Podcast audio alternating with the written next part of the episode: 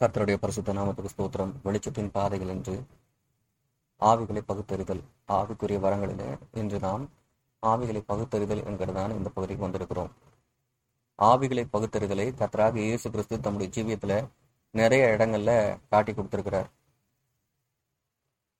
உதாரணத்துக்கு சந்திர ரோகியா ஒருவரோட மகன் சுகவீனப்பட்டு இருக்கும்போது அவர் சொல்றாரு, என் மகனை இது அநேகந்தரம் தீயிலும் நெருப்பிலும் தள்ளுது, அவன் பல்ல கடிச்சு சோர்ந்து போறான், அவனுக்கு உதவி செய்யறது எங்களால முடியல அப்படின்னு சொல்லிட்டு உங்க சீசர்ட்ட கொண்டு வந்தோம், அவங்களாலையும் இந்த பிசாசை துரத்த முடியல அப்படின்னு சொல்றாங்க. அப்போ கர்த்தராக இயேசு கிறிஸ்து சொல்றாரு, விசுவாசம் இல்லாத மாறுபாடு உள்ள சந்ததியே எது வரைக்கும் நான் உங்களோட இருப்பேன் அப்படின்னு கேட்டு அந்த பிசாசை அதட்டி துரத்திட்டு சொல்றாரு, உங்களோட விசுவாச குறைவுனாலதான் சீசர்களால இதை துரத்த முடியல அப்படின்னு சொல்றாரு. அதே மாதிரி அவரோட அப்பாவையும் பார்த்து, விசுவாசம் இல்லாத மாறுபாட சந்ததியே எது வரைக்கும் நான் உங்களோட இருப்பேன் அப்படின்னு சொல்றாரு. அப்போ கர்த்தராகிய இயேசு கிறிஸ்து இருந்தப்ப அந்த பிசாசை துரத்த முடிஞ்சிச்சு. ஆனா நான் கொஞ்ச நாளைக்கு தான் உங்க கூட இருப்பேன், அதுக்கு பிற்பாடு யார் துரத்துவா அப்படின்றதான ஒரு கேள்வி.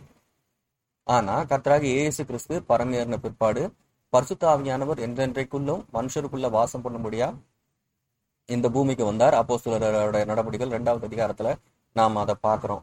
பற்பல பாஷைகளோடையும் அடையாளங்களோடும் அற்புதங்களோடும் அப்போஸ்தலர்களோட ஜீவியத்துல பரிசுத்த ஆவியானவர் கிரியைகளை நடப்பித்தார். இந்த நல்ல பரிசுத்த ஆவியானவர் தம்முடைய 70 விதமான கிரியைகளின் மூலமா எது நல்ல ஆவி எது தீய ஆவி அப்படின்றத தம்முடைய பரிசுத்தவான்களுக்கு, தம்மை நம்புகிற விசுவாசிகளுக்கு காண்பித்து கொடுக்கிறார். அப்புறம் பிசாசு பிடித்திருந்ததான பெண்மணியை கர்த்தராகிய இயேசு கிறிஸ்து சுகமாக்குறாரு. லேகியோன் அப்படின்ற ஒரு மனுஷனை, கல்லறையில இருந்தவனை, நிர்வாணமா இருந்தவனை கூட தேவன் அவனை விடுவிக்கிறார். அந்த பிசாசுகளை பன்றிகளுக்குள்ள அனுப்புறாரு. அது மலையில இருந்து ஓடி போய் சமுத்திரத்துல விழுந்து சாகுது அப்படின்ற காரியங்களை எல்லாம் பார்க்கிறோம்.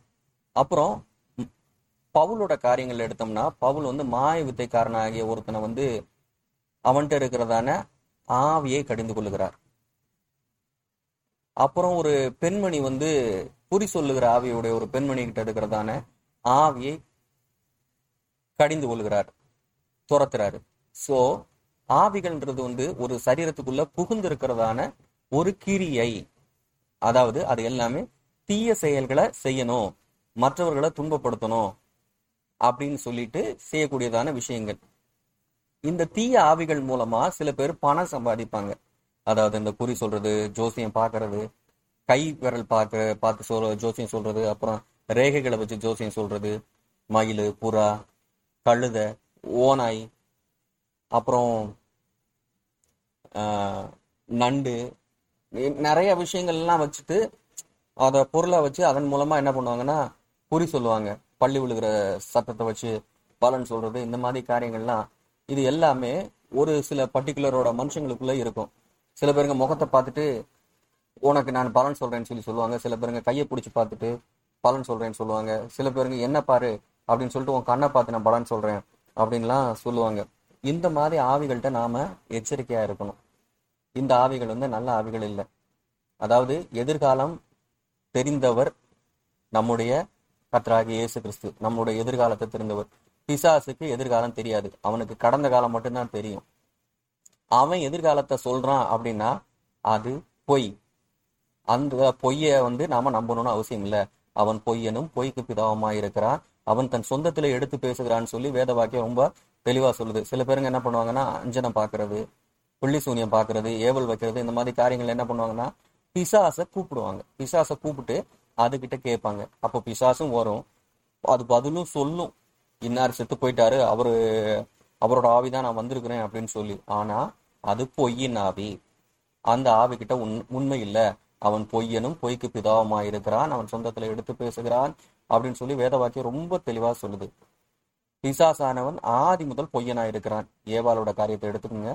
இந்த பழத்தை புசித்தால் நீங்கள் சாவீர்களோ, இல்ல நீங்க தேவர்களை போல ஆவீர்கள் என்று தேவனுக்கு தெரியும் அப்படின்னு பொய் சொல்லி ஏமாத்துது.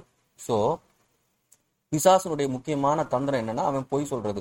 நீங்க தெரிஞ்சுக்க வேண்டிய ஒரே ஒரு விஷயம் என்னன்னா, இந்த ஆவிகளை பகுத்தறிதல்ல பிசாசு சொல்லக்கூடிய காரியங்கள் எல்லாமே போய் தேவனுடைய நாமத்தை தடுத்து கொண்டு தேவனுடைய ஊழியக்காரன் என்று சொல்லிக்கொண்டு உங்கள்கிட்ட வருவாங்க. நிறைய விஷயங்களை பொய்யா சொல்லுவாங்க. அப்பேற்பட்ட ஆவிகளை நீங்க பகுத்தறியணும். ஊழியக்காரங்கன்ற பேர்ல வந்து பொய் சொல்லக்கூடிய ஆவிகளை நீங்க பகுத்தறியணும் அப்படின்னா உங்களுக்கு ஆவியின் பட்டயமாகிய வேத வசனம் தெரிஞ்சிருக்கணும். நீங்க பைபிள் படிக்காம பைபிளோட சாரம்சம் தெரியாம ஆவிகளை பகுத்தறிதல்ன்றது நடக்காத காரியம். இதுக்காக நீங்க ஜெபம் பண்ணினாலும் தேவன் உங்களுக்குள்ள பிரிய செய்யறது ரொம்ப கஷ்டம். அவரா ஆல்ரெடி கொடுத்துட்டாரு, பட்டயத்தை உங்க கையில கொடுத்துட்டாரு. இப்போ யுத்த காலத்துல இருக்கிறீங்க, அந்த பட்டயத்தை எப்படி யூஸ் பண்ண தெரியல அப்படின்னா அது உங்க ஃபால்ட்டா இல்ல கடவுள் ஃபால்ட்டா? நிச்சயமா உங்களோட ஃபால்ட்டு தான். முன்னாடியே நீங்க ட்ரைனிங் எடுத்திருக்கணும். வேத வசனத்தை ஒரு முறை கூட முழு வேதாமத்தை நான் படிக்கல அப்படின்னு சொன்னா ஆவிகளை பகுத்தறிதல் உங்களுக்கு முடியாத காரியம். குறைஞ்சபட்சம் 3 முறைனாச்சும் படிச்சாதான் இன்ன ஆவி இன்னாருக்குள்ள வேலை செய்யுது அப்படின்றதான விஷயங்களை நீங்க தெரிஞ்சுக்க முடியும். ஊழியக்காரங்களா தான் இருப்பாங்க, அவங்க வந்து பிசாசுகளை துரத்துவாங்க, எல்லா காரியங்களும் செய்வாங்க. ஆனாலும் அவங்களுக்குள்ள இருக்கிற ஆவி நல்ல ஆவியா கெட்ட ஆவியா, அவங்க சொல்ற காரியத்தை செய்யலாமா செய்யக்கூடாதா அப்படின்னு தெரிஞ்சுக்கணும்னா முதலாவது நீங்க வேத வசனங்களை படிக்கணும். இந்த காலத்துல நம்ம நிறைய பேர் வந்து உபதேசங்களை ஈஸியா கேட்டுட்டு போயிடுறோம். மனுஷங்க சொல்றாங்கன்ன உடனே உபதேசங்களை கேட்கறோம். 1 மணி நேரமோ 1.5 மணி நேரமோ டிவிக்கு முன்னாடி உட்காந்துக்கிட்டு உபதேசங்களை கேட்கறோம். ஆனா அவங்க சொல்றதுல எவ்வளவு உண்மை இருக்கு, எது உண்மை, வேதத்துக்கு அது ஒத்து போகுதா அப்படின்னு கண்டுபிடிக்கணும்னா முதலாவது நம்மளுக்கு வேதம் தெரிஞ்சிருக்கணும். அவங்க சொல்றதுதான் நம்மளுடைய வேதமா இருக்கக்கூடாது. வேதன்றது நம்மளோட கையில கொடுக்கப்பட்டிருக்கு. அதை படிச்சு உள்வாங்கினோம்னா பரிசுத்த ஆவியானவர் நமக்கு நன்மை எது தீமை எதுன்றத கற்றுக் கொடுப்பார். மனுஷங்க சொல்றத அவங்களோட நாவினால சொல்றத நம்ம நம்பணுன்ற அவசியமே இல்லை. ஆவிகளை பகுத்தறியணும்னா முதலாவது வேத வசனம் தெரிஞ்சிருக்கணும். வேத வசனம் தெரிஞ்ச அடுத்த செகண்ட்ல இது நல்ல ஆவி, இது தீய ஆவி, இது பரிசுத்த ஆவியானவருடைய கிரியைகள், பரிசுத்த ஆவியானோட 70 கிரியைகளும் நீங்க வேதத்தை படிச்சா தெரிஞ்சுக்கலாம். அப்போ நாம செய்யக்கூடிய காரியம் என்ன? ஜபத்தோடும் வேண்டுதலோடும் வேதாகமத்தை படிச்சோம்னா ஆவிகளை ரொம்ப சுலபமாக நாம ஆவிகளை பகுத்தறிய முடியும்.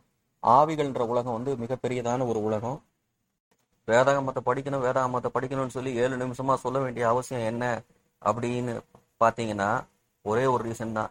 இந்த காலத்துல நல்ல ஆவியை விட கெட்ட ஆவிகள் ஒவ்வொரு கிறிஸ்தவ ஜனங்களுக்குள்ளேயும் ஒவ்வொரு ஊழியக்காரங்களுக்குள்ளேயும் ஒவ்வொரு விசுவாச வீட்டுக்குள்ளேயும் கிரிய செய்யுது.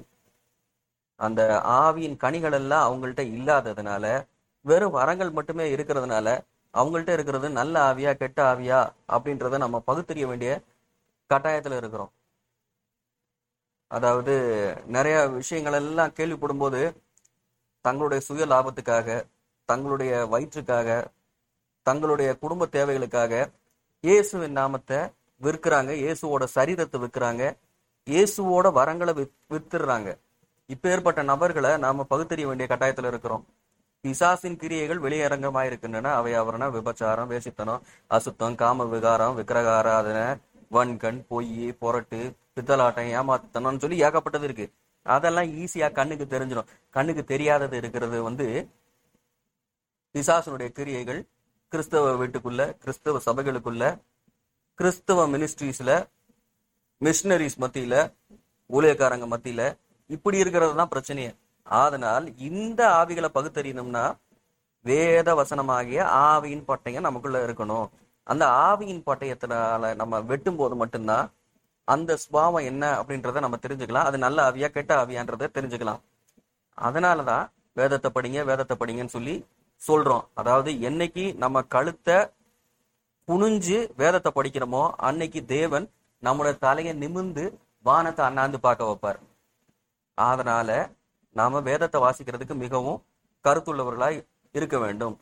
கெட்ட ஆவிகளோட கிரியைகள், பரிசுத்தாவியானவரோட கிரியைகள், நல்ல ஆவியது கெட்ட ஆவியது ஆகிய காரியங்களை நாம வந்து நிறைய யூடியூப்ல இருக்கு, ஃபேஸ்புக்ல இருக்கு, அப்புறம் நிறையா ரிலீசஸ் புக்ஸாலாம் இருக்கு. அதெல்லாம் படிச்சு தெரிஞ்சுக்குங்க. ஆவிகளை பகுத்தறியறதுக்கு எனக்கு தெரிஞ்ச ஒரே ஒரு விஷயம் வேதாகமத்தை படிக்கிறது. புரியலையா பரிசுத்த ஆவியானவர்கிட்ட கேட்கறது. கேட்டா அவர் நம்மளுக்கு ஏதாவது ஒரு முகாந்திரத்தின் மூலமா அதுக்கு அதுதான் அர்த்தம்னு சொல்லி வெளிப்படுத்திடுவாரு. ஆகையால என்னை பொறுத்தளவுக்கு மற்ற எல்லா காரியங்களையும் விளங்க காட்டுறத விட சிம்பிளான சொல்யூஷன் இது மட்டும்தான். இந்த சொல்யூஷன் நம்ம கையில இருந்ததுன்னா, இது கையில இருக்கு, ஆனா குனிஞ்சு படிக்கணும். குனிந்து படிங்கள், தேவன் உங்களை நிமிர்ந்து நிற்க செய்வார் என்று கூறி இந்த நேரத்தை தந்த தேவனுக்கு நன்றி செலுத்தி விடைபெறுகிறேன். நன்றி.